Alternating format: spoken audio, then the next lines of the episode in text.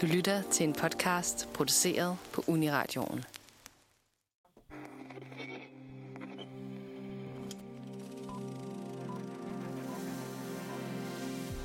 På Nosferatu elsker vi Star Wars. Fra Tatooines kløende sand til dødstjernens fejlagtige udluftningssystem. I episode 7-9's eftermæle har Star Wars udelukkende budt på serier. To sæsoner af Mandalorian og nu undervejs The Book of Boba Fett. Titelkarakterens skuespiller Timur Morrison måtte forsvare serien online, men var kritikken overhovedet berettiget? Og hvor Star Wars serieuniverset egentlig på vej hen? Det skal vi diskutere os i dagens episode. Velkommen til filmmagasinet Nosferatu.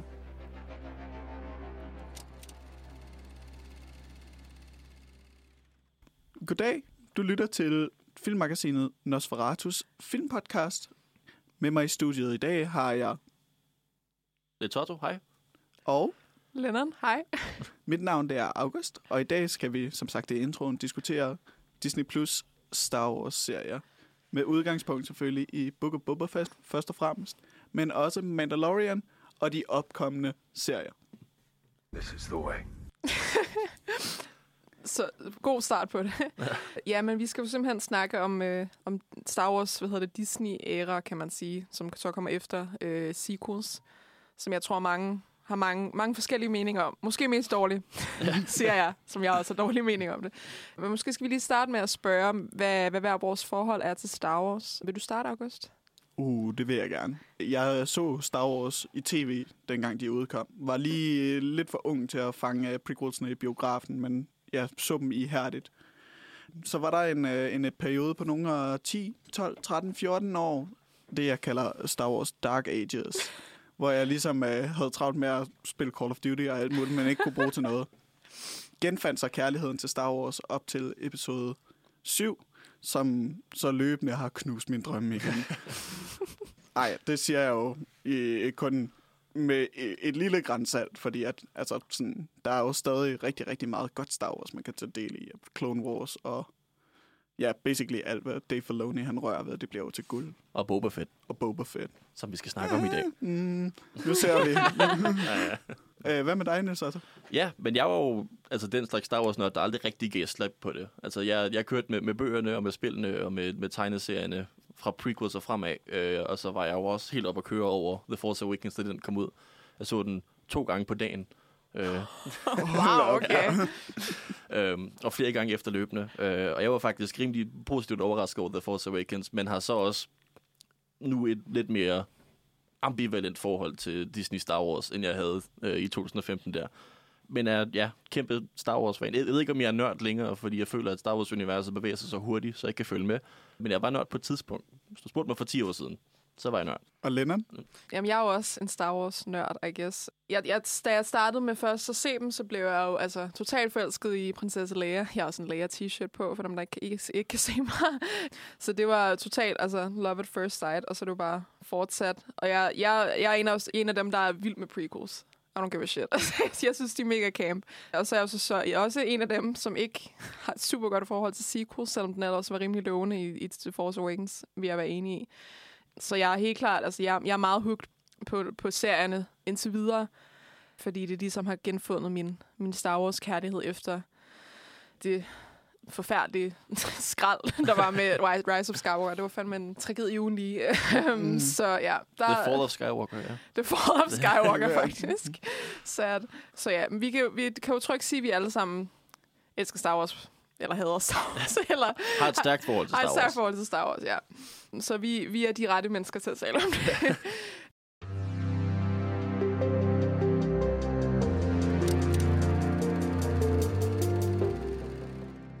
vi skal snakke om Star Wars, og vi skal snakke om Book of Boba Fett. Fordi The Book of Boba Fett, som serien hedder, er den nye Star Wars-serie her, der kom ud. Var det lige før nytår, mener jeg. Som er, lige, er en, en fortsættelse af The Mandalorian, som sæson 2 sluttede. Vi kommer ind på Mandalorian senere. Men, men det er så en ny origin story, kan man sige. Øh, Jeg vil kalde det en origin story i hvert fald. For Boba Fett, som jo er en, en figur, der har total kultstatus, på trods af, at han nærmest intet har lavet i det originale film. Det Altså, er han, rigtigt nok, ja. han har været fem minutter screen time, maybe. og han har, han har aldrig sagt et ord før den her, altså før The Mandalorian. Ej, jo, jo, jo. Han, sagde, han sagde nogle ord. Altså, han sagde ah, da han røg i The Sarlacc Pit. Så sagde han, Okay, my, my bad. He's no good to me dead. ja, præcis. Okay, okay, han har sagt også, noget. Ja, ja, ja. De, de skiftede skuespillere, de gik tilbage og dobbede Tamura Morrison over i de originale film også, for Ah, at det skulle ja. være lidt continuity. For det Så skulle være det, lidt det har været Tamura Morrison hele vejen igennem. Nu er der jo været fem afsnit ude. Vi har ikke set det afsnit, der, kommer, der er kommet i den her uge. Bare i den disclaimer. Men der kommer nok til at være spoilers for de fem afsnit. Men vi skal nok sige det igen, når det kommer.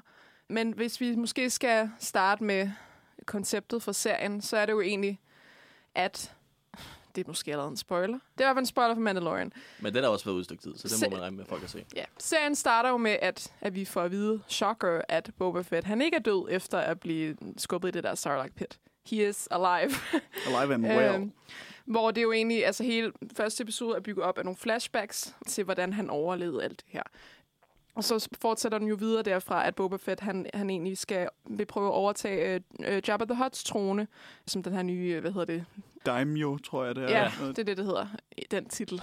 Men ja, han vil styre øh, ikke hele Tatooine, men måske bare Mon Espa, tror jeg det er. Mos Espa, ja, Ja, han, det, som- det han vil styre. Så ja, det er jo egentlig så hans, hans plot i den her serie. I am not a bounty hunter.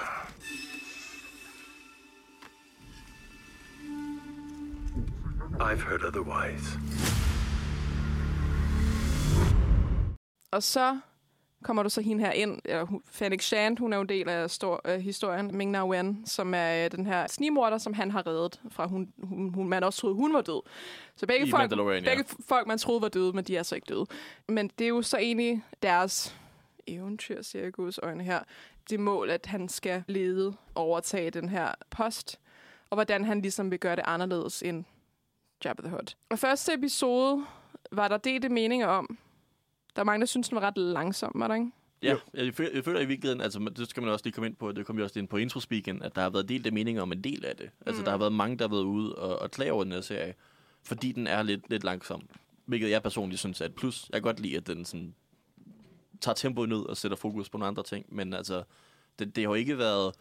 Der tror jeg, Mandalorian måske har været bedre til sådan lige at få det der action kick, som folk måske venter på, hvor et Boba Fett ofte bare er altså ham, der, der render rundt i, i Mos Espa og, og snakker med nogle personer og, og prøver at finde ud af og, og, så se, hvem det er, der prøver at underminere ham. Og er det, er det The Hots, fordi han jo prøver at overtage fra Jabba the Hutt, eller er det, du ved, det ene og det andet. Så der er sådan lidt mere et, et kun og mysterie, men i hvert fald mere stille og roligt drama, føler jeg. Mm. Lidt politisk dramagtigt. Ja, ja. Lille smule. Ja, jeg tror måske, det ligger noget omkring i det der med, at det er så svært at leve op til en ikonstatus, som Boba Fett han er. Og det er jo i virkeligheden en ikonstatus på en lidt falsk præmis, fordi at det eneste sådan bemærkelsesværdige, han gør i den originale trilogi, det er jo at dø. Altså sådan, men Altså, han, sådan, han kidnapper han solo, men det er måske også... Ja, det, Ja, men det var også lidt... Han har ikke lavet særlig meget i hvert fald. Nej. Det er sådan, der er meget lidt materiale i forhold til karakteren, og derfor, det er, det er derfor, jeg betegner serien som en origin story, fordi vi, vi ved jo ikke noget om ham. Altså, det er sådan, vi ved, at hans far er død. Ja. At hans far er døde, Django Fett. Ja, for han er også en del ja. af The Prequel Trilogy, Ja. ja. hvor han dukker op som en, en 10-årig. Det er det. Øh, der kan blive Og den, og den her 10-årige, han laver, og den her 10-årige, han laver heller ikke særlig meget, vel? Han Nej. skal, han skal bare traumatiseres. så det er, sådan, det, det er det, han skal bruges til. Ja. Så det er sådan, jeg tror, der er så få, som ikke ved, hvem Boba Fett er, selvom, selvom hvis de ikke ser Star Wars, så har de jo nok hørt navnet. Og så er det jo bare, altså, at den her serie har egentlig fået til opgave at skabe hans karakter på en eller anden måde. At opbygge en, en personlighed og en, og en karakter på den figur, som han er blevet. Fordi han er faktisk en af de mest kendte Star Wars-karakterer, tror jeg. Det er jo nok noget igen, jeg kommer til at spørge om igen. Hvor- Hvorfor? Hvorfor er han blevet det?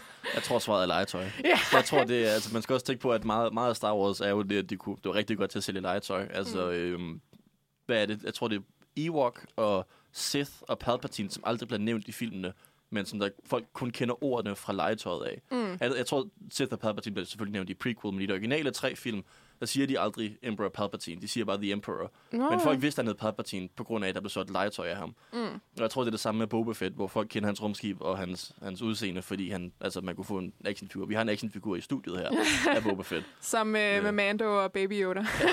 Eller Grogu hedder han jo faktisk. Han hedder ikke Baby Yoda.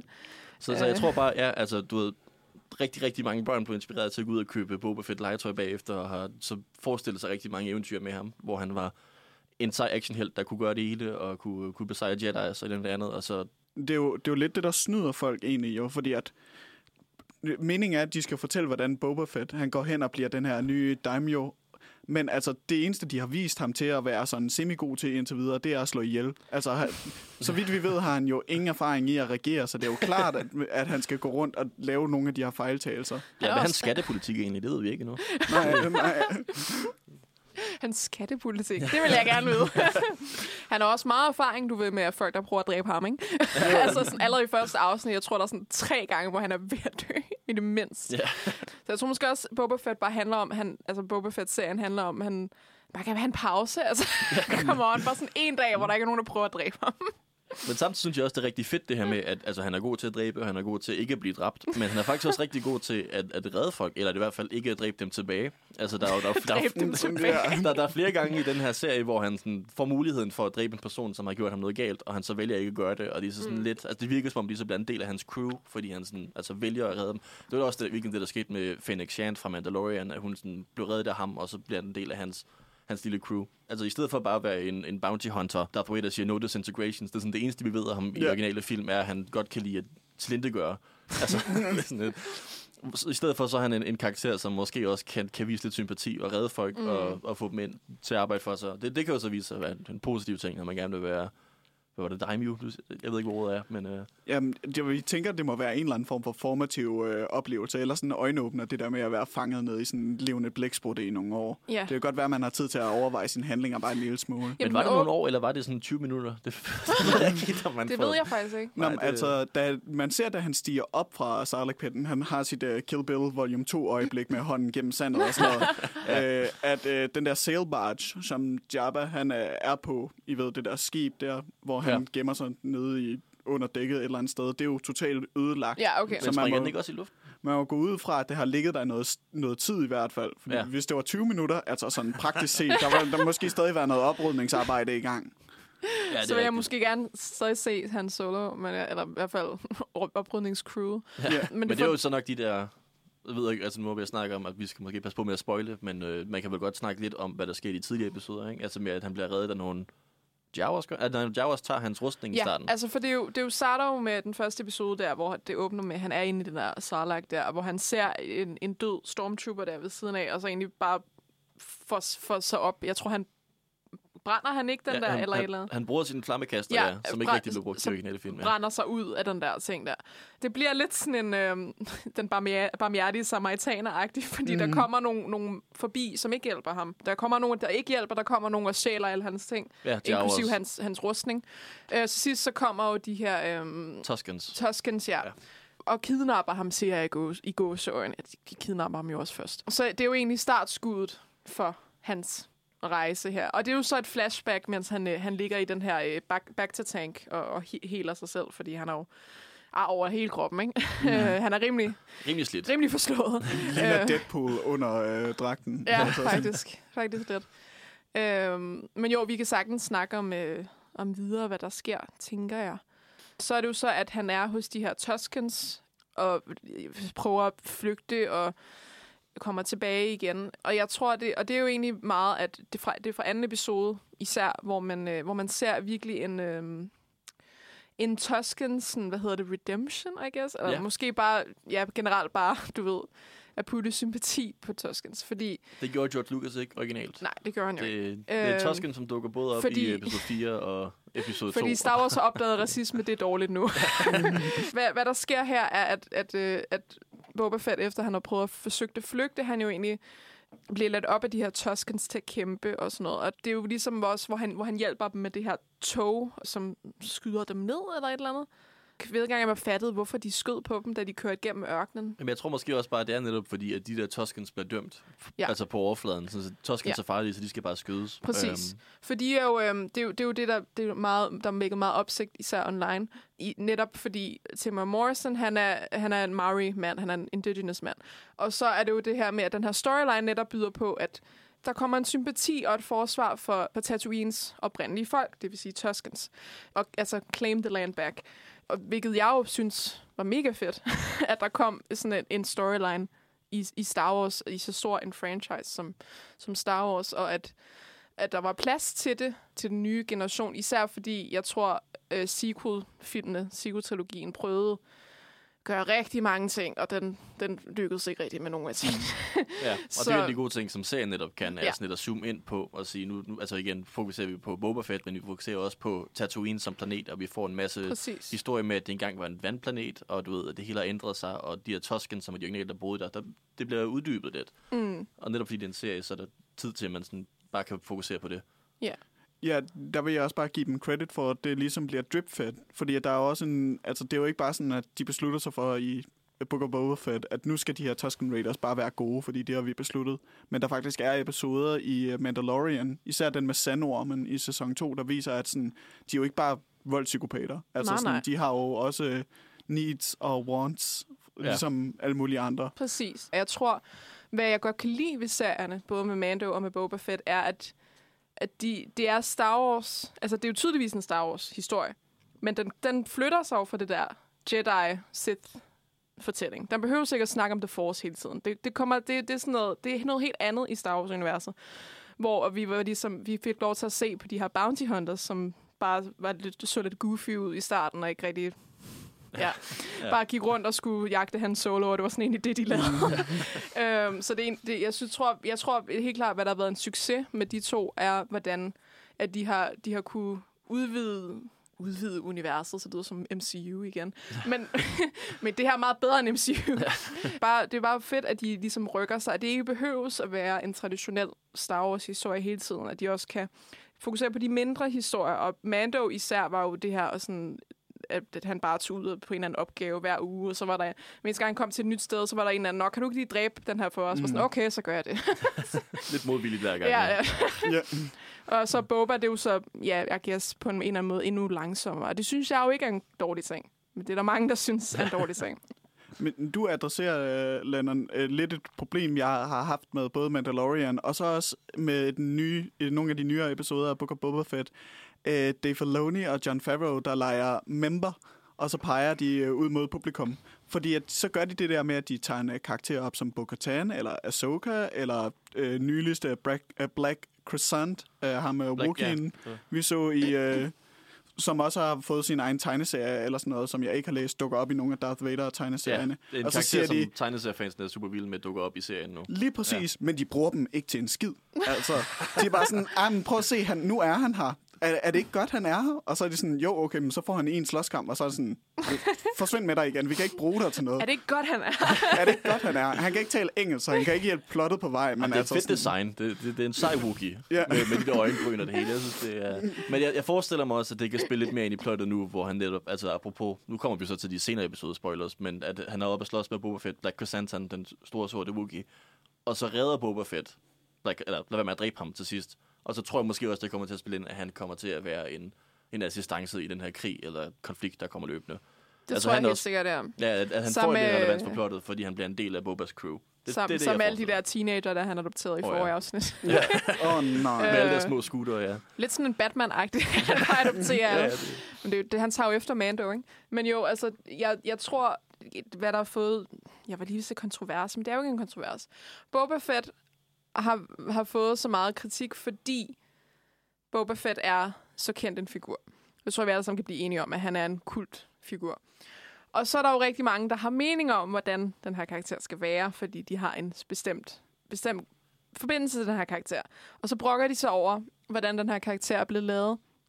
Og det er jo, det er jo hvad jeg synes er et problem i, i fankulturen af det. Og det synes jeg ikke, der er et problem i serien. Fordi serien gør bare det, at den opfinder Boba Fett. Den skaber Boba Fett. Den, Den- altså, det er en tom karakter, de kan skrive på. det, det, ja. altså, det er jo, de har jo fået en ret stor opgave, ikke? For der er, jo, der er jo næsten intet at basere sig på. Så de har jo egentlig bare fået en, en, på en eller anden måde at introducere en ny karakter, men de introducerer ham ikke rigtigt, fordi vi kender ham godt, men vi kender ham ikke rigtigt. Ja. Så den er sådan lidt svær, ikke? Og så er, det jo, så er det jo bare de her fans, som bare har lige har skabt en totalt specifik idé om, hvem Boba Fett er, og hvordan han er. Og så skal de selvfølgelig, hvis det ikke lever op til det, de vil have, hvilket det så ikke har gjort tydeligvis, så er det bare dårligt. Og det, det synes jeg er, især i Star Wars fankultur, men generelt bare i fankultur, at, at bliver et problem, fordi især fordi uh, sequels, uh, filmene også jo, havde så meget fanservice, og der var allerede så meget fankultur der, der, der kom. Og det har, der har jo været fan, toxic fankultur i hele Star Wars-forløbet. Men jeg tror, jeg tror rigtig, det har rigtig fået nye højder i, i stat, med sequel-trilogien i forhold til, hvor, meget, hvor dårligt den fuckede op. Og det er jo lidt ironisk, at jeg sidder og snakker om fankultur, for jeg havde også sequel-trilogien, så måske er en del af det i virkeligheden. Anyway. Men ja, der er sådan en meget ikonisk udtalelse, man siger, at du er ikke ægte Star Wars-fan, medmindre du elsker dele af universet, men hader andre dele af universet med sådan en brændende passion. Ja, altså der er ikke nogen, der hader Star Wars mere end Star Wars-fans. Nej, lige Det- præcis. Præcis. Og det, det har sequels-filmene, de har bare ikke hjulpet den der... Øh, de har ikke forsøgt at bryde den der fordom. De har bare gjort det meget værre. Nej. Ja. Altså sådan, de Fordi, har jo de har gjort prequelsene elskede. Altså sådan, jeg elskede altså allerede prequels før det. Ja, I'm jamen, just jeg, jeg tror også, altså, der, der er masser af problemer med The Prequels, men jeg tror også, der er en masse altså, nostalgi, og der er mange gode idéer, og det er et helt, altså, i forhold til, at filmene The Sequels har været meget sådan at genanvende ting fra den originale film, eller de originale film, altså sådan det visuelle og sådan noget, så var prequels, det var sin egen identitet, det var sådan, altså der, ja, der er problemer i plottet for mig, men universet føles større på grund af, at det var George Lucas, der havde nogle helt andre idéer. Mm. Med, altså du ved, okay, hvad med nogle storbyplaneter i stedet for, at alt var sådan småt og slidt og større politisk univers. Og det synes jeg er, er, er en fed ting ved The Prequel stadig i dag. Også noget, jeg håber, de kommer til at gøre mere ved i fremtiden.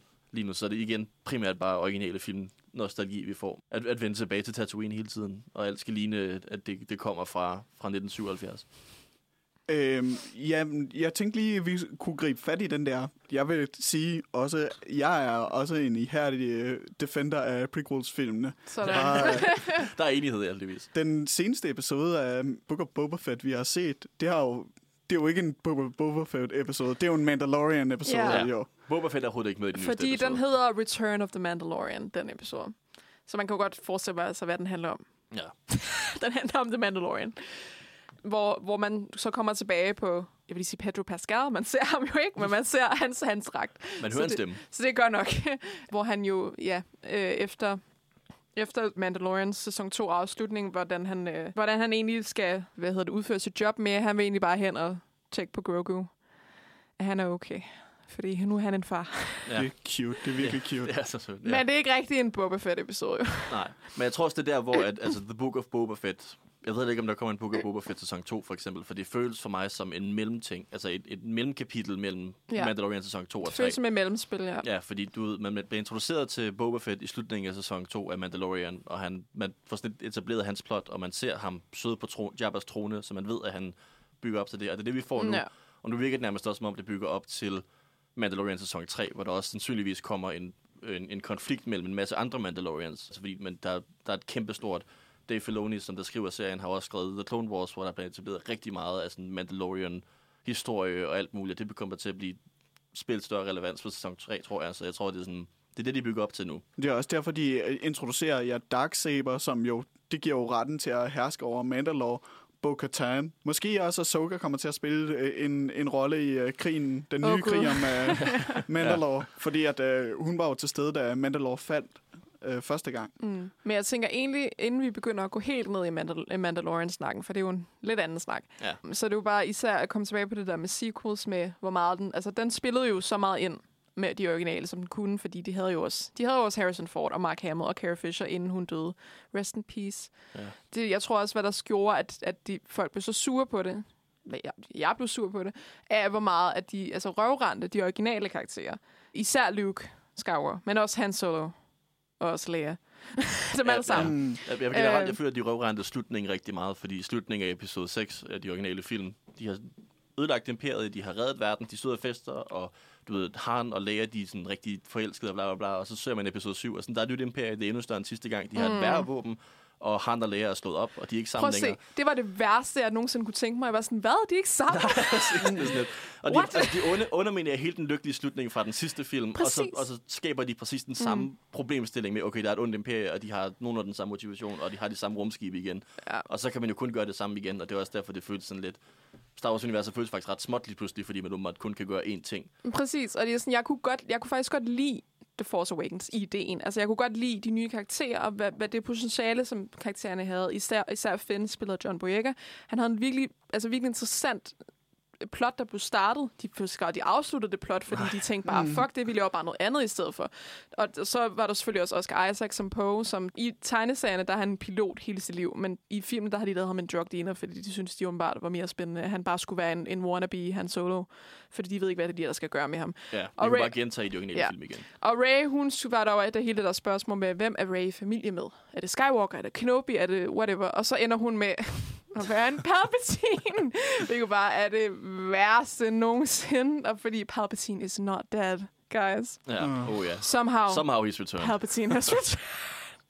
Og det er jo der, hvor ja, jeg er rigtig glad for, bare lige for at vende tilbage til tv-serien Mm. Mandalorian og Boba Fett, som ikke har det her, vi skal redde galaksen eller ødelægge et imperie, Mm. men Endnu. mindre pers- endnu. Der kommer noget. Men, Ja. men mindre personlige plots med nogle karakterer, man er Præcis. investeret Det har sådan lidt en, hvad hedder det, sådan mere low-key ting i forhold til det også. Det ikke har noget at gøre med Jedi og Sith og sådan noget i, i store Baby Yoda. forstand. Ja, andet Baby Yoda, men han er jo ikke rigtig med lige nu. Nej. Men jeg tror også, at sequels prøvede så hårdt på at lave, altså en, at, hy, at hylde de originale, og det gjorde de jo så ikke rigtigt, fordi de totalt bare lavede rod, ged i alting. Hvor jeg allerede synes, at Boba Fett egentlig hylder noget af det, den originale magi meget godt. Altså, han har allerede fået haft masser af prequel nostalgi. Øh, I første episode, det virkelig var derfor, jeg, jeg blev hængende, var fordi, at Boba Fett, han dræber det her væsen der foran den her lille tosken der. Så dræber han et eller andet monster, og han dræber den præcis på samme måde, som Leia dræbte Jabba the Hutt i Return of the Jedi, hvor han kvæler den med sine egne linker. Det synes jeg var mega fedt. Det er jo, altså, det er jo Star Wars. Det, det, det, er sådan, det, er sådan, man, det er sådan, man laver en hæder til en original karakter. Ja. Kvæle et monster med sin egen linker. Det Præcis. Altså, det er jo direkte callback. metafor. Så det, det, jeg synes allerede, det var meget bedre på den måde. Jeg ved ikke, om den prøver at slette sequels for vores, vores minder, fordi det tror jeg, er lidt svært. Men måske sådan, ja, reparere hullerne, eller hvad man siger. Det ved jeg ikke engang, om man kan sige. Der vil jeg sige, hvor at de her sequels, de måske gik uh, lidt overboard i det her med at nostalgi for den originale trilogi. Så den nyeste episode her, Book of Boba Fett, så mange refer- øh, øh, referencer til episode 1. Fantastisk. Ja, jeg var så glad. Mm. det var, jeg, jeg, jeg er gået længe og ventet på, at de skulle vende lidt tilbage til The Prequels. Og ja, episode 5 her, der har det bare været, altså, det her, uh, Mandalorians nye rumskib er det samme rumskib, som Anakin, Anakin Skywalker bruger i episode 1. Og han flyver igennem de samme steder, som Anakin lavede podrace i episode 1. Og det, altså, det, det var virkelig den slags nostalgi, jeg har ventet på. Det var, jeg tror bare, det er sådan nogle ting, der minder en om, hvorfor man elsker Star Wars sådan, i første omgang. Ikke? Og det, jeg tror, det er derfor, at jeg elskede Mandalorian så meget, fordi at den kom jo lige efter prequels, og var sådan, okay, det er det Star Wars, jeg kender. så den tænker jeg, at vi skal snakke om lige om lidt.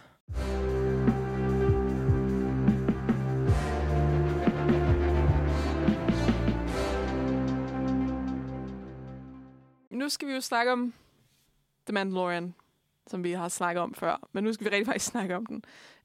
Skal vi, skal vi give et plot-resumé, eller hvad, hvad tænker I?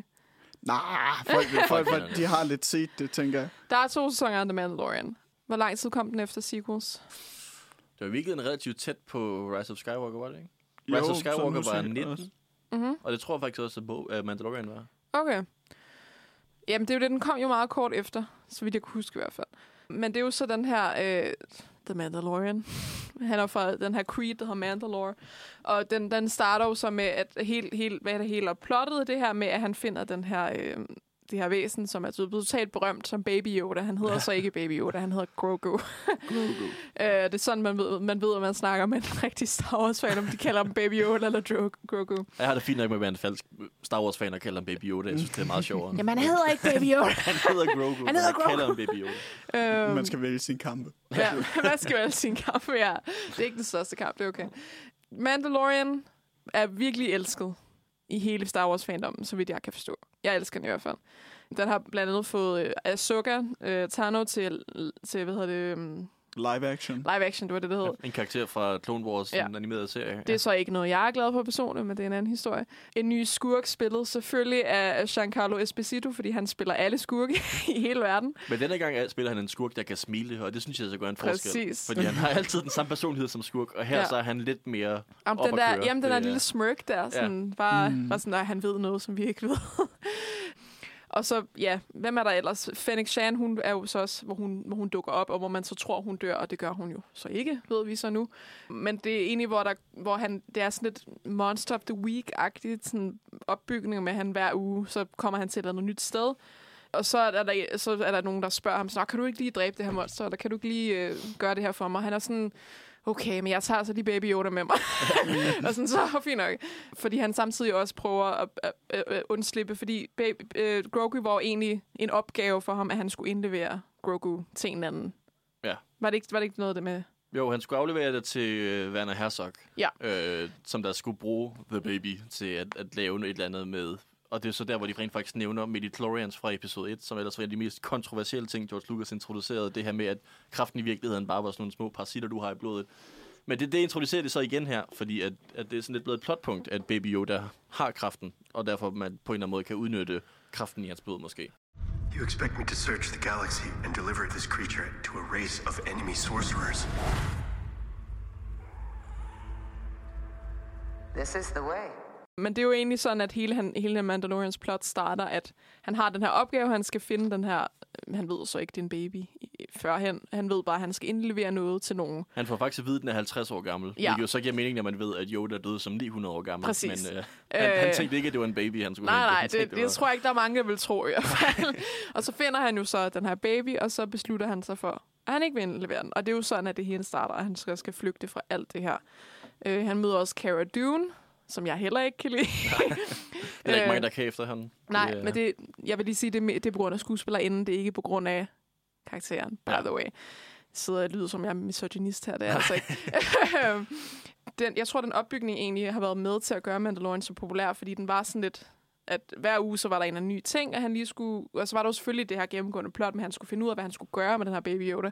Men at der hele tiden var en eller anden opgave, han, som han er jo, han er jo sådan bounty hunter-agtig, han skal lave en anden ny opgave. Og så var det så i sidste afsnit af sæson 1, hvor vi så hans smukke ansigt. Creeden af Mandalore, de må aldrig tage deres hjelm af. De må aldrig vise deres ansigt. This is the way. Men han bliver så tvunget til at tage sin hjelm af, fordi han er ved, han er, jeg tror, han er ved at dø, basically. Han er, ikke, han er ved at blive ud i hvert fald. Og så han stoler ikke på, han stoler ikke på druider. Hans forældre blev dræbt af druider, ja. præcis. Så han har Super noget- Battle Droids. Ja, så og så ja, han også, også fra øh, The Prequels, så han er traumatiseret. Der er mange, der er traumatiseret i Star Wars. det, Traumatiseret univers, ja. som, regel, som regel noget at gøre med forældre. Ja. By the ja, det er rigtigt. Sær, sær med fædre. Men ja, der er, Øh. sådan, der er den her løbende, meget personlige karakterfortælling med altså, øh, Mandalorian, som der sådan, du ved, skal ud på de her forskellige små eventyr, og samtidig også skal være en far til Baby Yoda. Samtidig mm. med, den så også bygger op til de her to, to forskellige i virkeligheden større plot-tråde, hvor både er altså, igen Baby Yodas relevans, hvordan, hvem skal bruge hans blod, og til hvad, hvad er det til? Snakker vi også lidt om i pausen, det her, det måske bygger lidt op til The First Order i de nye altså sequels-film, fordi der også er noget med kloner der, som der kunne bruge kraften, og det ene og det andet med Palpatine og med Snoke. Og samtidig med, at du også har en større konflikt af de her Mandalorians, hvor at han kommer fra basically en lille kult inden for Mandalorians, hvor de ikke må tage masken af. Der er masser af andre Mandalorians, der godt må tage masken af. Mm. Og så er der samtidig der er en kamp om at få lov til at blive den nye leder af Mandalore, som er planeten, de kommer fra. Og du har så også... Altså, du har i virkeligheden tre forskellige Mm. kategorier af Mandalorians. øh, hvilket er. Kategorier.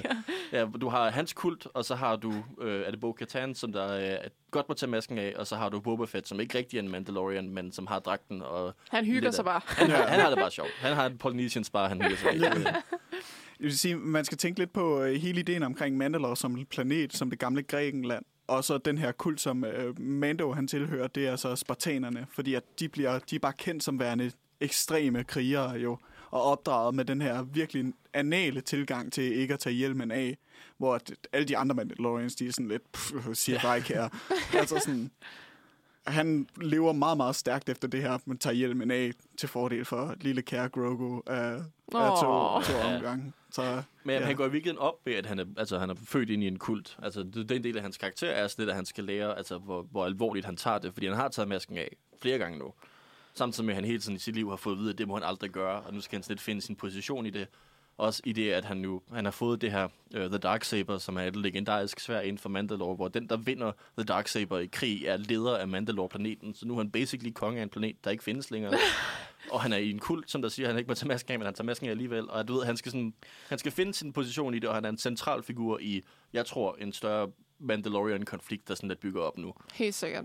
Fordi han har jo taget hjelmen af, i hvert fald to gange. Eller han tog også hjelmen af, der hvor han skulle øh, klæde sig ud som Imperial. Nå ja, så, altså Men- tre gange. Ja. Ja, så tre gange. For den tredje gang, han tog hjelmen af, det er jo den episode, der er ikonisk. Det er jo igen det der med, med, med at hylde de originale. Fordi Luke Skywalker kommer tilbage. øhm, efter vi har set ham dø tragisk i sequels, så, øh, så, så kommer han jo og, og redder, øh, redder Mandalorians røv, basically. Ja. Øhm, og tager, øh, har tager lille Grogu med til Jedi Academy, øh, hvor det så er en deepfake øh, Mark Hamill.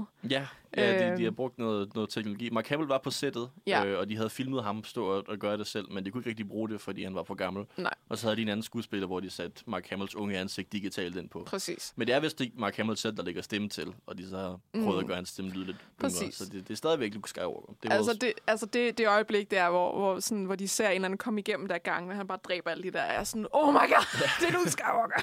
og så åbner døren der, og der er så tog der, og man er bare sådan, wow, Ja. it's him. The Last Jedi. Det er også bare blevet stærkt memet. Altså, man skal gøre sig selv den tjeneste at gå ind og sige, sådan, søg på YouTube, Luke's entrance but. Fordi så er der nogen, der har sat The Force øh, temaet til, som er sådan ikonisk.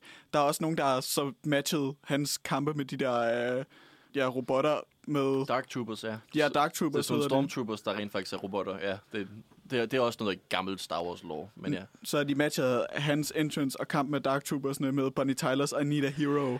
so true. Og det er ikonisk. Den spillede sikkert også ind i Mandalorians, i den, i den Swogon, ikke? Det, Også i Luke. Skywalker. Også i Luke Ja, Skywalker. ja, så ja, ja. han var bare sådan, wow. queen? Det Om det, jeg kan bare huske det øjeblik, det var, altså, det var, fant- det var fucking fedt. Altså, ja. sådan, som, at se det som, som Star, sådan, langtid Star Wars-fan, og ligesom bare, altså, og så kommer man ind i den der port der, og det mindede mig jo faktisk lidt om Darth Vaders entrances. Ja, N- Something to think about. Ja, ja. Og det var også det var rigtig fedt, fordi at tidligere i sæsonen, så havde Baby Yoda sendt en, en, en e-mail igennem kraften. Altså, vi ved ikke helt til hvem, men han har bare siddet på en, på en sten og sagt, hey, er der ikke en Jedi, der kan komme og redde mig? Og så sidder man jo som fan og tænker, hvem tager de ind? Der er rigtig mange forskellige Jedi's, man Ja. kan tage ind. Og jeg tænkte, jeg tænkte altså, du ved, der er, der er et, et Star Wars-spil, der hedder Star Wars Jedi Fallen Order, hvor i at hovedkarakteren er en Jedi, som der bliver spillet af en rigtig skuespiller. De bruger hans ansigt. Det kunne være, man introducerede ham, fordi mm. han er lidt billigere end Mark Hamill. Det kunne være, man introducerede det ene eller det andet, men det var rent faktisk Luke Skywalker der dukkede op, og det var sådan, det havde Ja. jeg ikke forventet. Og det gjorde det også lidt endnu mere, altså, Det gjorde du bare virkelig sådan, ja, så meget mere, så meget større, at det var the OG, ikke? Ja, han er jo ikke præcis, et OG, men han er et OG for os, det ikke? var sådan den, man håbede på, men ikke rigtig forventede, der dukkede op. Præcis. Og det var, det var ret fedt. Men det jo så der, at Mandalorian sluttede. Så kommer der en sæson 3. Jeg kan jo så allerede sige nu, hende, der spiller Cara Dune, Gina Carano, hun er jo fyret, fordi hun er transfobisk, så Ja. fuck hende. Ja, hun havde fået sin egen tv-serie først. Ja, men som- who cares? Ja, præcis. Hun, de, de, de satte lidt på, at hun kunne få sit eget spin-off, og så gik hun lidt amok på Twitter og sagde Ja. ja. rigtig mange ikke særlig gode ting. Jamen, hun Øh. var, ja, hun var, jeg vil sige lidt, hun var jo lavede lidt øh, siger nogle transfobiske ting. Hun var også øh, lavet noget antivax noget. Hun var også øh, noget Trump-supporter. Det var, Ja. Der var fuld plade på. Ja. der var fuld plade. Det var, det var en al- cocktail, alle de ja. dårlige ting blandet sammen. Så, øh, så Disney, de valgte jo dejligt nok at, at afskede hende. Så skulle de måske også lige fyre hende, der spiller Ahsoka, men det er jo så noget andet. Cara Dune kommer ikke tilbage, medmindre de recaster hende. Det ved jeg ikke, om de har planer om. Det Det tror jeg jeg ikke, de gør. Nej. Det, det sagde Disney også i deres udmelding. Ja. Ja. At sådan, der var ikke nogen plan om, at hun skulle medvirke fremadrettet. Okay. Men nu gør vi så nu gør vi aktivt sådan, så hun ikke kommer til at dukke op. Ja. Siger bare, hun er rejst væk ellers. Eller hun Ja. er død. Offscreen. Hun, hun faldt bare på en rampe og slog hovedet i jorden. Put you in back to his home planet. Ja, hun er endnu væk. Ja. Farvel. Men jeg tænker egentlig at, se den, at, få, at få set den der øh, Boba Fett-episode, som hedder Return of the Mandalorian, som egentlig bare er en Mandalorian-episode. Der slutter den jo med, at Fennec Shan, han, hun hyrer ham til at være musklen, siger de jo, for Boba Fett. Men for, han siger jo først, først så skal jeg besøge nogen. Ude at besøge en lille ven, tror jeg, Ud han besøge en lille ven. Det var selvfølgelig Grogu, obviously. Ja. Så jeg tænker om Mandalorian sæson 3, om det er så der, at han finder, altså om det skal være sådan, det er jo, om det hele bare skal være ham, der skal finde Grogu. Eller om han allerede finder ham i starten. Ja, eller om han finder ham i næste episode af Boba Fett. Ja, det er det. Fordi jeg det er sådan lidt, det- fordi de vil nok fortsætte Boba Fett's plot, tænker jeg, når der er en Boba Fett. Det håber jeg. da. Altså, Det håber jeg da virkelig. Så det er lidt spændende at tænke på. Jeg tror bare, uh, Mando, Mandalorian, måske virker lidt overdramatisk at sige det, men jeg tror bare, Mandalorian har redefineret, hvad vi, altså, hvad vi, hvad vi ser som Star Wars. Altså, den har i hvert fald åbnet en masse nye døre op for, hvad Star Wars kan være, vil jeg sige. Og det, det, det er Disney jo også rimelig bevidst om, kan man mærke, fordi nu er det, altså, det, det er jo et par år siden, vi sidst har set en, en Star Wars-film. Der var en periode, hvor det var en Star Wars-film om året, hvor de var pumpet dem ud, og de skulle alle sammen være de her kæmpe store episke eventyr, og nu at så går de jo over til at love en masse Star Wars tv-serier i stedet for, som alle sammen er mindre, du ved, i skalaen. Det er ikke, vi skal redde hele imperiet af galaksen, det er, vi skal følge en karakter og se, hvordan han har det, og hvordan han piller navle. Altså, det er, Se, hvordan han har det. Det er jo sådan, hvad kan man sige, det er jo lidt tosidigt, fordi at igen, så er jeg også ret vild med ideen om øh, Mandalorian, som er det her vest, western-eventyr, er bare sådan, ja, som Lennon nævnte, det her Monster of the Week. Men det kunne også være meget fedt at se den her, øh, nu har de jo langsomt sammenkoblet det med de animerede serier, både Rebels og, øh, og Clone Wars. Se, om vi får den her krig om Mandalore på et eller andet tidspunkt. det gør vi nok. Det, det er det, de bygger op til. Så det jeg, det, jeg håber, det er, at vi får en sæson 3 af Mandalorian, der lige holder lidt fast i det her western noget, men man ser sådan ude i periferien, der begynder Bo-Katan at rende rundt og er sur, som hun altid er. Som hun altid er. Ja, fordi nu har Mando jo Darksaberen der. Eller det har han så ikke mere. Nej, nu. Hold den, ikke? Jo, jo, og han, han beholdt den, fordi han vandt uh, duellen over ham der, uh, John Favreau's... Uh... Nå, men han, han var jo, men han er så ikke Mandalore mere, sagde hun jo. Men han har stadig Darksaberen, eller Jamen, han er, jo ikke, Ja. han er stadig ikke med i kulten, fordi han har taget masken af. Det Ja, indrømmede han. Så han er ikke en del af deres, men han er jo stadig en Mandalorian, i hvert Ah, fald i okay, en bredere ja. forstand. I, I samme forstand som Bo-Katan er. Han havde en grund til at tage hjelmen af. Det var Ja, for hans søn. Sønnen skulle se hans ansigt. Men det er, ikke, det er en af de ting, jeg synes er ret fedt, det her med. Altså, jeg håber, at der kommer en Conflict of Mandalore, hvor det var en stor krig, hvor de altid kan slås mod hinanden. Men det er jo meget personligt for den hovedrollen i Mando, Mandalorian. Fordi altså, for det første er den her kult, og for det andet har Baby Yoda. Altså, han har sådan en personlig investering i det, sådan, så det er ikke bare, at vi kan se en, en stor krig, som der kan være episk, men at vi har en hovedrolle, som der er investeret i det, og som vi gerne vil se, hvordan han kommer ud af det. Bliver han konge af Mando, Man, eller Mandalore, eller bliver han, du ved, giver han det op og går ud og lever et hyggeligt liv med sin baby? Altså, det ved vi jo ikke endnu, men, men, men vi vil gerne vide det. Det er, det er en god måde at lave den her større konflikt, de sådan lidt bygger op til, føler jeg. Men der vil jeg sige, altså sådan, i forhold til hele ideen om Mandalore som kult, der har han virket rimelig apatisk indtil videre. Altså sådan, ideen om alle de der traditioner, især med Darksaber, der er han sådan lidt, at, ja, du kan da bare få det. Altså, jeg har, jeg har ikke nogen holdning til det her Darksaber. Han prøver at forære det til Bo-Katan, bare sådan, jeg gider det ikke. Ja. Altså sådan, det er måske det, sæson 3 skal gå med, at man ligesom får ham investeret i den her konflikt, fordi at indtil Ja. videre, der er han bare sådan, jamen okay, det, det, det er vel noget, der kommer til at ske på et eller andet tidspunkt. What happens, happens. Ja. Jamen, det, han, han, er jo sådan, han var jo sådan lidt passiv i starten, ikke? og det, at jeg tror, at det jo ligesom udviklet sig til, at han har, han har den her relation til, til Grogu, og hvad der ligesom, altså ligesom givet ham den største karakterudvikling. Ikke? Så han måske er mind, kommer til at være mindre passiv i fremtiden, tænker jeg. I hvert fald, for, hvis, fordi jeg tror også helt sikkert, at de kommer til at bygge op til det der større konflikt der. Det kan de muligt ikke gøre. Nej, det, det er lidt... Ja, Det er sådan rimelig, skal man nu.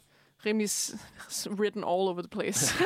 så det er dumt ikke at gøre det. Og der vil jeg måske så sige, hvis man har nogen interesse i uh, Mandalore overhovedet, så er der uh, nogle udvalgte episoder af Clone Wars, der omhandler uh, ja, Mandalores fald og sådan noget. Men de sidste to sæsoner af Rebels handler rigtig meget omkring Bo-Katan og en karakter, der hedder Sabine Wren, og hvem der faktisk er den, den rightful, hvad kan man sige, uh, heir til, til Mandalore-tronen. Så altså, jeg vil anbefale de sidste to den sidste sæson måske bare af, af Rebels, fordi at sådan, der fandt man også meget gøjl i, i, de, i de serier der, hvor de bare render rundt og laver alting og ingenting. Det, det er Dave Filoni, som der har været George Lucas' protégé i lang tid, og sådan været, du ved, undersåtten, der kunne øh, også lave noget Star Wars, der, der både er altså Clone Wars og, og Rebels, og så også de her nye serier, Mandalorian. Altså, det er ham, der sådan lidt har fået lov til at styre universet lidt, sammen med John Favreau. Ja, for John Favreau, han, han er jo mm, the main guy på Mandalorian, der lavede den, ikke? Eller ja, hvad? jeg tror, det er ham, der jeg har skrevet og instrueret det, men med Dave Filoni, som lidt har været over hans skulder. Og, oh, hvad sjovt. præcis. Lige like Big Brother. Men ja, hvad kan man sige på faldrebet om Mandalorian? Skal vi sagt alt, hvad vi kan sige om det? Vi, vi er spændt for fremtiden. Meget Ja. spændt. Håber, at de her karakterer, som de løbende har introduceret fra øh, de animerede serier, de får lidt mere ti- tid end bare de her member. Ja. Fordi at sådan, det, at de bliver ved med at dukke op, uden at blive udviklet, bare sådan for at se, når de er her i universet. Det er sådan lidt en skuffende De oplevelse. er her jo. Ja. For Mandalorian, så håber jeg, at vi får Luke tilbage. Bare fordi jeg gerne vil se Luke igen. De behøver ikke engang at lave det deepfake med Mark Hamill igen. Jeg synes ham der, der er faktisk ham skuespilleren, de brugte, han, jeg synes, han ser fint nok ud. Han ligner Luke, så Men jeg ved, jeg ved, at Disney, efter de har lavet øh, Mandalorian sæsonfinalen, har de hyret en ny deepfake-ekspert, som er sådan den kørende største whatever. Så jeg tror, de kommer til at køre mere Ah. af at bringe de gamle skuespillere tilbage digitalt. Det, Det ved jeg ikke, hvordan jeg har det med. ah, jeg er også jeg er lidt passiv De skal i hvert fald det, ikke røre ved det med Carrie, så bliver jeg Nej. sur. Nej, det kan man nej, ikke. nej. Det, Det var, allerede, det var allerede mærkeligt, da hun kom tilbage i Rogue One. Ja. Og der var hun ikke engang død Det- endnu, så nej. det var sådan lidt... Øh. de, ja, ramte jo, det, det ramte jo så hårdt netop fordi, at man kunne se, at det var Mark Hamill. Så jeg vil sige, måske havde det ikke ramt så, så stort og så vildt og været så meget reaktion, hvis det ikke var en deepfake der. Nej, Men jeg synes synes ikke, kunne genkende ham med så, det samme. Ja, så jeg synes, måske der kan jeg godt lige sige, okay, det var fair nok, at de gjorde det. Men de, jeg synes ikke, de behøver at fortsætte med det, for at være helt ærlig. Nej. Fordi de har også har, har, altså castet nye til, til solo-filmen, øh, som jo også ikke er særlig populær. Både til Han og til Lando. Men det er bare mit personlige ønske. Jeg vil bare gerne være mere Luke. Ja, det, var, det havde været smart af dem at finde en ny Luke-skuespiller, ligesom de nu har en ny en for Han og Lando. Ja, men de har jo også en. Ham, har der, ja. ham der. Og de har jo også, de har jo faktisk teknisk set også en for Leia, Carries datter. Kunne spille hende. Men, Men hun, hun hun, er jo hun er jo også bare med i Rise of Skywalker. Ja, men who cares? hun kan godt spille to karakterer, det er okay. Det er nok.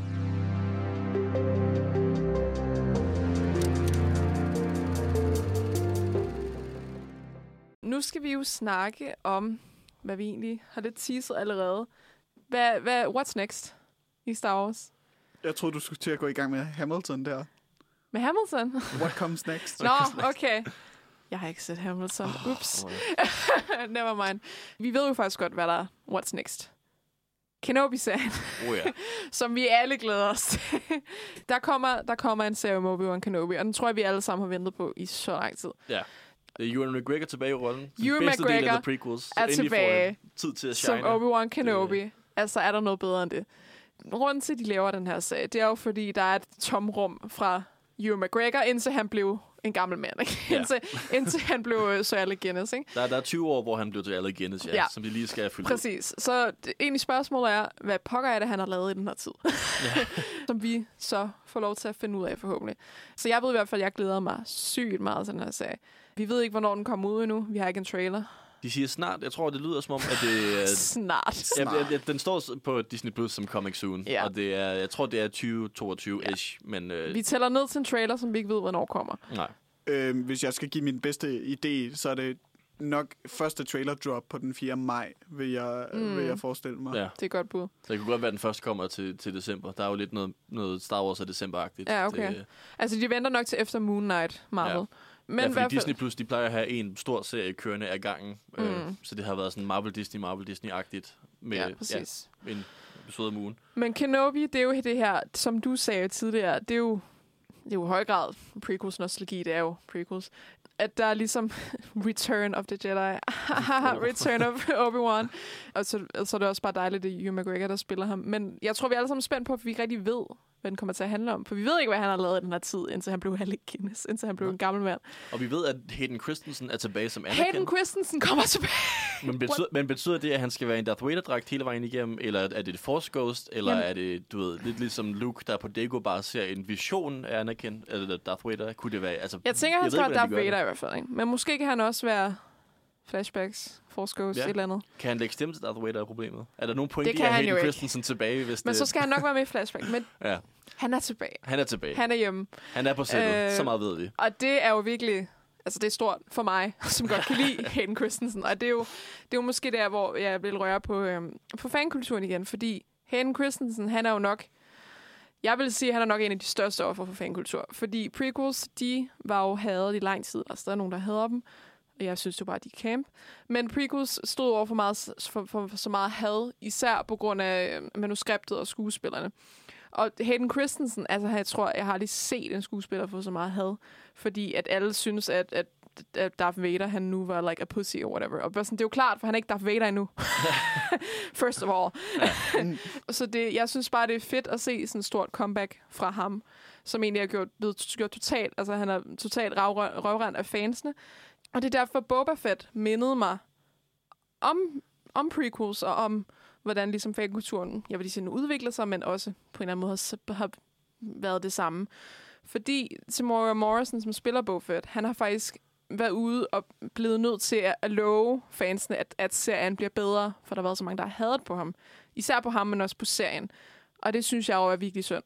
Fordi for det første, jeg synes ikke, der er noget galt med serien. Men det er jo, fordi han er blevet så presset af alle de her fans, som har den her specifikke idé om, hvordan Boba Fett er. altså det vil jeg jo sige er næsten fuldkommen det samme, som der skete for, for Hayden Christensen. Og som der så også i sequel skete for Kelly Marie Tran, som fik så meget had, efter hun kom ind i The Last Jedi. Det hjalp jo så heller ikke, at, øh, at J.J. Abrams, han bare ditchede hendes karakter, hendes karakter totalt i Rise of Skywalker. Jeg vil sige generelt, Det har ikke hjulpet noget. øh, sequel-trilogi castet. Jeg tror, den eneste, der kom nogenlunde godt ud af det, var Oscar Isaac. Men det var også, altså, Han Daisy er- Ridley har også lukket sin Instagram og bruger ikke sociale medier længere. Og, John Boyega, han har også fået nok, nok Ja. så størst had sammen med Kelly Marie Tran. ja, præcis. Det, de, Øhm, der har været masser af had der, Ja. må man sige. det er jo ligesom, hvordan det giver ekoer i fremtiden. Og hvordan det, jeg bare ikke synes, det er udviklet sig overhovedet i forhold til der fankultur. Så det er derfor, jeg synes, at det er fedt. Hayden Christensen, han er, han er kommet tilbage fra sin bondegård derude på, ude i ingenting, og bare tænkt, okay, jeg skal lave Star Wars igen. Ja. Og det synes jeg er fucking fedt, fordi jeg elsker ham, og der er rigtig mange, der elsker ham stadigvæk. Og ligesom sådan, at The Rise of Skywalker. Mm. Det er det, vores Rise of Skywalker er. Det er. My Rise of Skywalker. For der var egentlig også mange, der gerne ville have, at han skulle være med i Rise of Skywalker. Han var en, han var en stemme Ja, i Rise of cameo. Jeg tror, alle var en stemme. Alle var en stemme ja. i Rise of Skywalker, men de var heller ikke mere end det. Det, det var lidt Øhm, sø- sørgeligt, synes jeg. Ja. Jeg ikke, du... Så det er der sygt meget hype om, at han kommer tilbage. Jeg vil bare udkåre mig selv som en champion fra, øh, fra Hayden Christensen her. Same. øh, man skal gøre sig selv den tjeneste. Hvis man har set øh, hans, selvfølgelig hans monolog fra Attack of the Clones med Sandet, Tatooine Sand, som vi også nævnte i introen. Gør sig selv tjenesten og se Billy Ray-filmen, der hedder øh, Shattered Glass fra 2003, hvor Hayden Christensen han spiller en journalist, der begynder at opdigte sin egen historie. Mm. Han er så god i den film. Virkelig, virkelig. Og det viser jo bare, det er George Lucas, der er problemet. Det var altid George Lucas, der er problemet. Hvad, ingen- alle de problemer, som Star Wars-fans har klaget over, det er jo George Lucas skyld. det er jo ikke Hayden Christensens skyld, eller Hugh McGregors, eller Natalie Portman, eller John Boyegas. Det er George Lucas og J.J. Abrams primært, ikke? Det, Ja, også lidt Ryan Johnson. Det er Ja, ja, også sådan lidt, lidt, ja. lidt en trio. Men ja, altså på den originale trilogi, så var det jo sådan, at Carrie Fisher, øh, Mark Hamill og Harrison Ford, som der var de originale trilogi-karakterer, de, øh, de omskrev deres egen dialog, og de blev stort set ikke instrueret af George Lucas overhovedet. Og mm. i de to andre film blev der så kom nye instruktører ind, som kun instruerede dem, og de, de omskrev deres egen dialog og det hele, fordi man kan ikke læse George Lucas' dialog. Det hjælp var der ikke på prequels, hvor det kun var George Lucas, der sad i toppen, og kun skrev mm. manuskriptet, og kun, du ved, instruerede.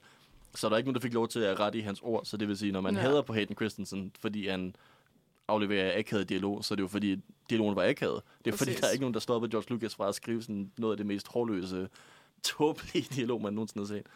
Og hvis man leder efter en uh, in-universe-forklaring, altså sådan skal forsøge at retfærdiggøre det ud fra filmene selv, så kan man også sige, det er, hvad der var i bund og grund en teenage munk, munk der forsøger at snakke med en pige. Ikke også? Præcis. Ja. Altså, det er jo alt det der med kritik, sådan, om med, han, like, han er en vetnis, eller whatever. Bare sådan, ja, han er en teenager. Altså, ja. det er sådan, det, han, er, han, er, han har ikke været, været Darth Vader hele livet, jo. Det er jo det, der er pointen med Darth Vader. Han har udviklet sig sådan. At han er gået fra den gode side til den mørke side, og han er stadig har the, the, hvad hedder det, goodness in him, as Padme says before she dies. Men ja, jeg tror, jeg tror vi alle sammen er rimelig, rimelig opstemte om Kenobi. Ja. Jeg håber jo selvfølgelig også på, at der kommer nogle pa- Padme-flashbacks, men jeg ved ikke, hvor meget jeg vil tro på det, at det Nej. kommer til at ske. Fordi Jamen, jeg, jeg Natalie tror Portman... måske, ja, den kommer til at fokusere på Darth Vader og Obi-Wan-konflikten. Ja, Altså deres karakter imod hinanden. så det kunne vil være bare fedt stadig noget. være noget. Der være Men Natalie, hun filmer jo to og fire, ikke? Så. Ja. Hun er på Disney-sættet. ja, det er det. Hun kan lige, hun kan lige besøge. lige, lige sving forbi en lige dag. drop by, som hun er. Stå i baggrunden af en Ja. scene. Ja, sådan. Men det er jo ikke kun Kenobi, vi venter på. Det er, hvad vi venter på lige nu. Men der er jo stadig rigtig mange serier, som de allerede har annonceret. Blandt andet Lando-serien, som jeg er ret opbestemt for. Som vi ellers ikke har hørt frygtelig meget fra. Vi har ikke hø- hørt særlig meget om den, men vi har bare hørt, at det kommer til at være en ting. Hvilket jeg er jo glad for.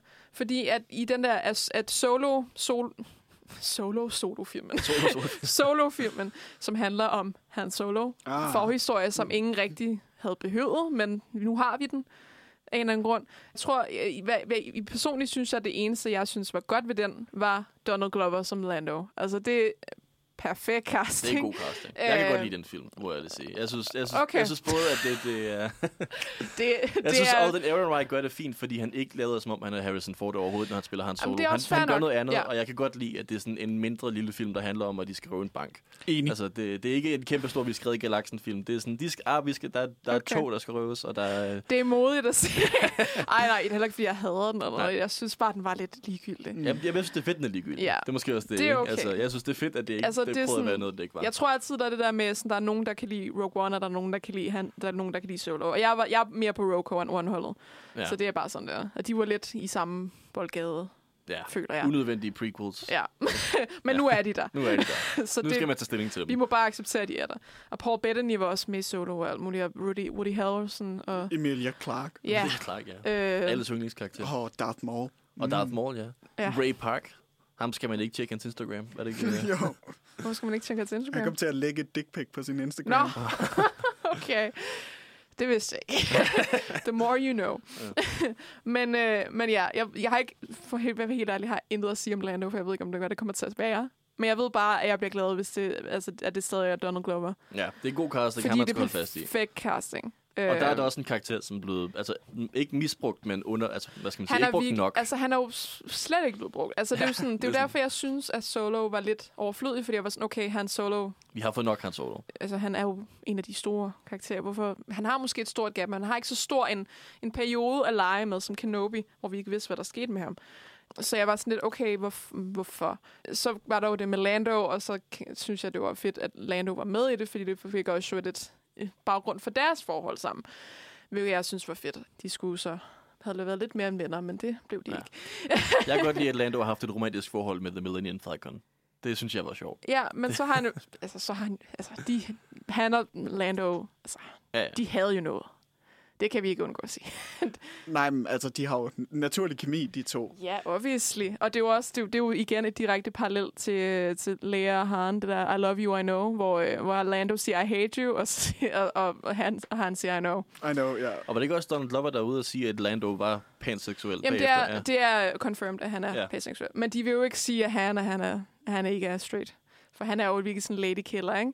Hvilket han overhovedet ikke er. Han har bare Nej. fået rap for at være ladykiller, men han er totalt, totalt fjols. Han er virkelig akavet i de film der. han falder bare over det hele. Altså, det, det eneste, den eneste sådan, nogenlunde ladykiller ting, han siger, er jo, I know til sidst. Alt Ja, andet er jo bare sådan, han, han taber mulen hele tiden. Altså, Det, det, ja, det, jeg føler, det er lidt ligesom Boba, faktisk. Fordi han har bare sådan totalt et ry for at være noget helt andet, end han egentlig er. Og bare sådan, han kan jo ikke engang finde ud af at flirte med læge. så sådan, Øh, det lige berører det, som øh, Niels Otto nævnte med, at Lando han er jo i et forhold med robotten her. Og det tænker jeg, at lige det forhold, det bliver den umiddelbare forhindring for solo i den kommende fremtid. Donald Glover har jo booket sig ud i en Mr. and Mrs. Smith reboot sammen med Phoebe Waller-Bridge, der spiller droiden i Solo ah, Så først en gang Mr. and Mrs. Smith, og så højst sandsynligt Atlanta sæson 3, inden vi kan få en, øh, en, en Lando-serie. ja. Så jeg tror, sådan, måske 2024 25 så Der er noget tid at vente på det. Der kommer så også en, øh, nu var vi nævnt Rogue One, der kommer en, øh, en Andor-serie for Cassian Andor, som er en af hovedkaraktererne i Rogue One-filmen, som også får en lidt unødvendig ting, som der bare er der nu. Men Diego Luna, han er ret god, ja. synes jeg. Og Jeg der, må- er, der, der, der, der er en skarsgård med. Jeg ved hvad for en. Stellan? Stiller, er det Stellan, der er med? Ja? Jeg tror, det er Stellan. jeg Ja. tror, det er Stellan, ja. Det er som regel ham, der... Ja, det, ja, det, det er ofte Stellan. Det er sådan, hans, fordi, fordi Bill, han er jo mest i gyserfilm, ikke? så han er ikke så meget branched out. Hvad vil du sige? Øh, altså, jeg, jeg vil måske sætte øh, Andor som karakter i øh, godseøjne, fordi at han gjorde ingenting for mig i Rogue One. Nej. Altså, de Ej, er papirstønde karaktererne i, øh, i Rogue One. Det er ikke Ja. fordi, altså jeg kan... Men jeg Mads Mikkelsen var med.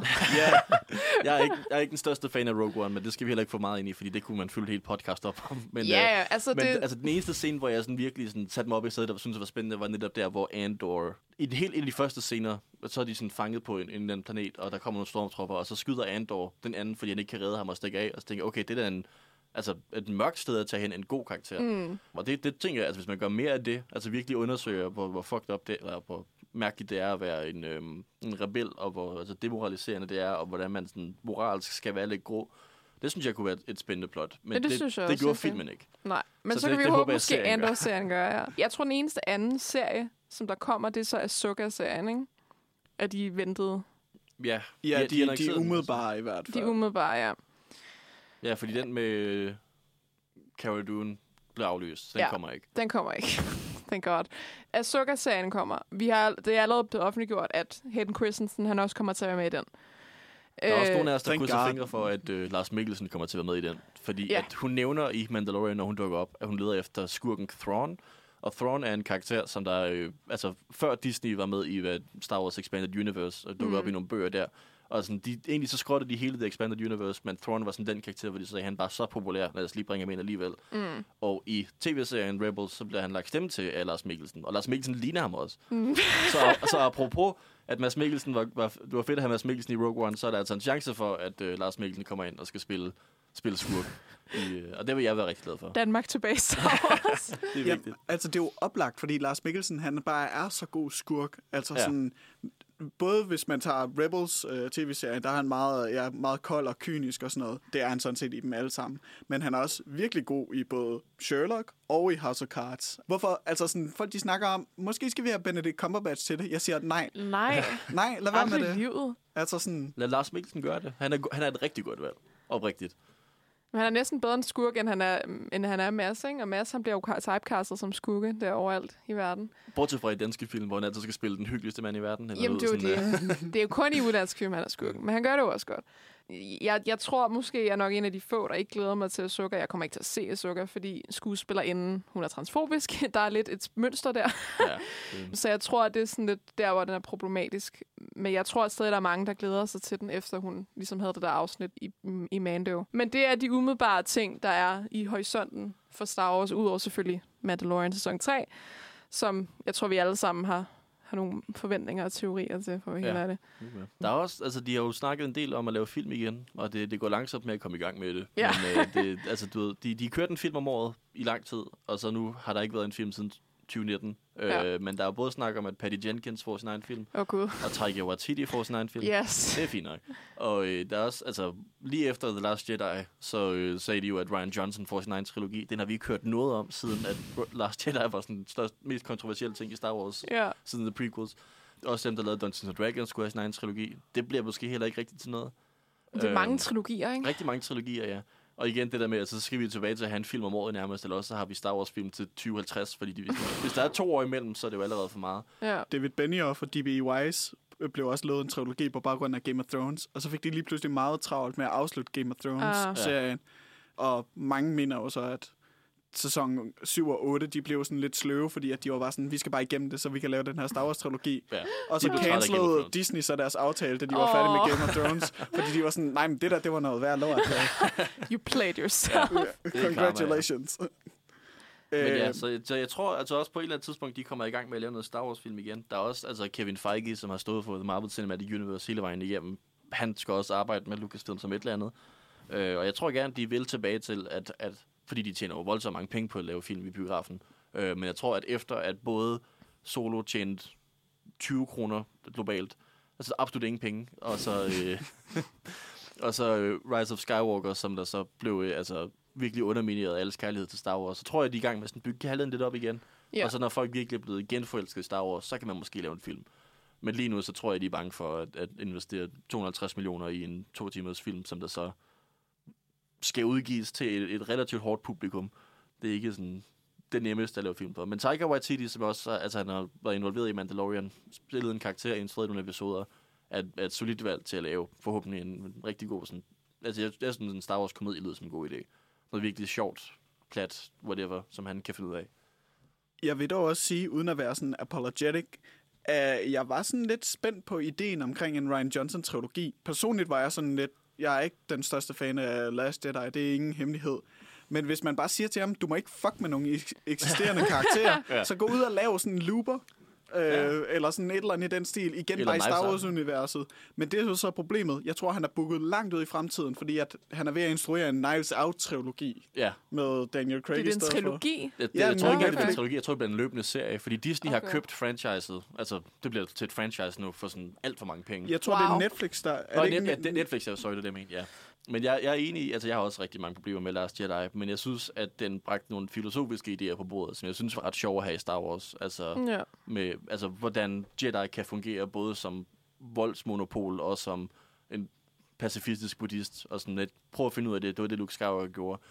Og det, altså det, han ikke kunne finde ud af, det var jo persongalleriet, men filosofen, filosofien synes jeg var fed, og det vil jeg gerne se flere film af. Det, det kunne jeg godt blive med. Altså Ja. scenen med Yoda i Last Jedi. Så Den kan det godt god. være, at resten af filmen er sådan... Men altså scenen med Yoda, det er måske de to bedste øh, Star Wars-minutter med undtagelse af, af sæson 2 af Mandalorian, vi har fået de sidste fem år. Ja. Mm. Øh, Ja, det, er. lige præcis fordi den spiller ind i det, som du nævner, det der med at være sådan, jamen der er jo alle de her Jedi Sacred Texts, i har ikke læst nogen af dem, og det var det, der fik Jedi'erne til at øh, ligesom lede til deres downfall originalt. Så sådan, det er fint nok, han bare brænder dem. Ja. Og så Force Lightning. Altså, du sætter træet, træet i brand, og han bare fremkalder et lyn. Det er fucking sejt. Og så også, det, at Yoda igen er en lille dukke med Frank Oz, der ligger Ja. yeah. til. Det var altså også det var Så meget fedt efter det der animerede, whatever, øh, hvad hedder det, Marit, det var i prequels. Ikke? Ja. Og, fordi nu er, ja, det, er jo, det er jo sådan, jeg elsker prequels, men det ene ting, synes jeg var sådan, okay, så han var en dukke først, og det var sådan lidt, han var sådan lidt sjov der. Og så i, i prequels, der er bare totalt seriøs og laver sådan backflip, så, Ja, ja. fordi han er animeret nu. Og, det var og, totalt mærkeligt og hele pointen med her de originale film var, at Luke forventede at finde sådan en stor kriger, der kan Ja. lære ham at besejre Darth Vader. Og så finder han sådan en, en lille munk, der nok kan tale engelsk.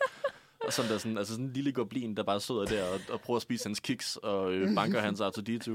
Og det er jo så, det er så fedt at have den her dikotomi, hvor man forventer en stor kriger, og så får man den her et grim lille goblin. En grim lille frø. grim lille frømand. Og så ja, i The Prequels, hvor han får sit eget lille 20 cm lange lyssvær, og så kan øh, slås mod to meter høje Christopher Lee. Ja, Altså, det, det, det, Uh, hvor han bare ja, laver saltomortaler i luften og skriger. Han, han, han, tager, han har sin lille krykke, som han bruger for at gå. Den smider han væk, og så kan han hoppe i luften. Ikke? Altså, det, Jamen, selvfølgelig.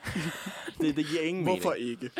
Og det er også derfor igen, når jeg snakker om filosofien i Last Jedi, det der med, altså hvordan kan Jedi's både være en, en munk, der sidder og ikke kan tale engelsk, og samtidig også være en, en kung fu ninja. Øh, Mm.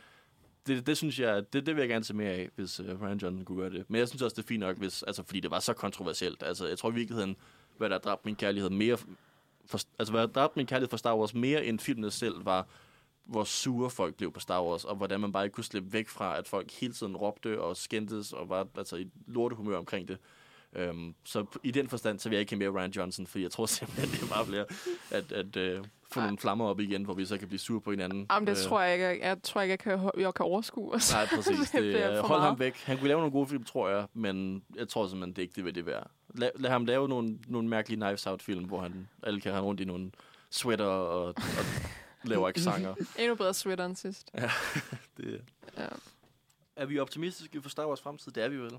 Jeg er. Øh, N- Nogenlunde- jeg er mere optimistisk for Star Wars fremtid lige nu, end jeg var jeg for siger år siden. forsigtigt, er jeg optimistisk. Ja. Med et grænsalt. Man, man har lært, at det kan gå ondt at være optimistisk, men Ja. der er altså også grund til at tro, at det, det bliver godt nu. Ja, men Eller jeg, bedre. men jeg er 100% altså fortaler for Boba Fett. Jeg er... Um, tomorrow I got you. Ja, Beskyt ham for alt det der lort der. ja jeg synes, det er fedt. Altså, Og også, Ming Na Wen også, hun er fantastisk. Jeg synes, det er fedt, at Mulan. de griber fat der, hvor der, der, der, er, sådan, der er misset potentiale. Altså i Boba Fett, hvad kunne man gøre med ham? Obi-Wan, der er også 20 år. Vi fik ikke særlig meget Ewan McGregor i de prequel-film, så nu får vi lidt mere af ham. Altså, du Vi ved, fik mest bare Ewan, der bare står der i baggrunden med Padme og Anakin skændes, ikke? ja, præcis. Og det der med, altså lige tage de ting, som, som der kunne gøres mere med, og så gøre noget mere med. Mm. Det synes jeg er fedt. Det er vil det jeg samme med Lando, synes jeg jo. have. så Ja, ja det er præcis. derfor. Der er også en karakter, der ikke er blevet brugt nok, så man så kan give sin egen serie, og så Præcis. uddybe. Det synes jeg er fedt. Ja. Det vil jeg gerne have, de gør mere af. Tror du, du får Ha- Han tilbage i Lando? Det gør de nok ikke. Jeg ved ikke, om Alden Ehrenreich øh, vender tilbage. Nej. Om Ja. det, skal det så være deepfake, Lando? Eller han- hedder det? Nå, det var Ej, jeg noget, jeg kom ja, til at tænke ja. på, om sådan, om de kom, får ham tilbage, men det ved jeg så ikke. Det kan godt være, de Jeg synes, ikke. det er fint nok, hvis man Ja. har Lando for sig selv. Og Ja. sådan, sin egen eventyr. Også fordi, jeg tror, hvis man har Han tilbage, så kommer det til at handle om Han. Jamen, det er det. Han kan bare have en cameo der, ligesom Luke har i ja. sidste afsnit. Så bliver det fedt. er det, hvad med dig, August? Du var også optimistisk, eller hvad? Øh, ja, det, det vil jeg da sige. Igen også bare sådan, nu ser vi, nu vil jeg, jeg vil jeg se, hvor vi står henne efter Book of Boba Fett, fordi. Mm. at sådan, nu kan det godt være, at der er to fremragende sæsoner af Mandalorian, men sådan, Disneys historik i forhold til serier har ikke været sådan frygtelig, frygtelig godt indtil Nej. videre. Og øh, så håber jeg på, at der kommer mere Boba Fett i Boba Fett-serien. Mindre teenager, der kører på Vespa-scooter i Ja, ørkenen. det var det bedste. Jeg elskede de der fucking scooter der. Det var så hyggeligt. Scooterne var der intet problem med. Det var personerne, der sad på dem. Åh, Og jeg, jeg kunne også godt lide, at det var sådan nogle, nogle, øh, nogle teenager, med nogle cyborg teenager. Der jeg alle sammen synes, de var ret seje. Ja. Men jeg vil gerne have mere, øh, jeg vil gerne have mere bare Boba og, og Fennec, der spiser middag sammen. Det synes jeg er meget hyggeligt. Kan se en montage af Boba, Ja. der lærer at ride på den der Rancor. Ja. Fået. Ja. So true. Det tænker jeg måske det, vi, vi har på dagens program. This is the Uh, way. Den skræmmer hver eneste gang, den her. Jeg ved aldrig, hvornår den kommer. Nej. This is Øh, the way. så vi vil gerne sige uh, tusind tak, fordi du lyttede med. Det var en fornøjelse at have jer med i studiet. Og jeg tror August, ikke lytterne. Lytterne. uh, Velkommen til vores studie. var til vores studie. Der er rigtig mange mennesker inde i. Det bliver proppet. Men jo, vi håber, at øh, vi, vi ser optimistisk på fremtiden for Star Wars, og, øh, og vi håber også, at I har nyt at lytte til vores øh, diskussion om øh, Star Wars, hvor vi jo egentlig kunne have fortsat i meget længere tid, oh, ja. hvis, hvis vi havde tiden til det. Vi vil gerne sige tak, fordi I lyttede med. Du kan øh, lytte til Filmmagasinet Nosferatus andre podcasts på Spotify eller Apple Podcasts, hvor end du lytter til det. Husk også at tjekke vores hjemmeside, nosferatus.dk, hvor vi skriver anmeldelser og artikler og alt muligt andet. Vi kan også gå, du kan også gå til vores filmquiz en gang om måneden, der kommer ind i februar, og så selvfølgelig lytte til og nu Uniradions alle andre podcasts. Og vores hjemmeside. Instagram. Og, vor, og vores Instagram, Nos, Filmmagasin Nosferatu. Og Facebook, Filmmagasin Nosferatu. Pas på jer selv derude. Og så kan vi bare runde den af med This is the way.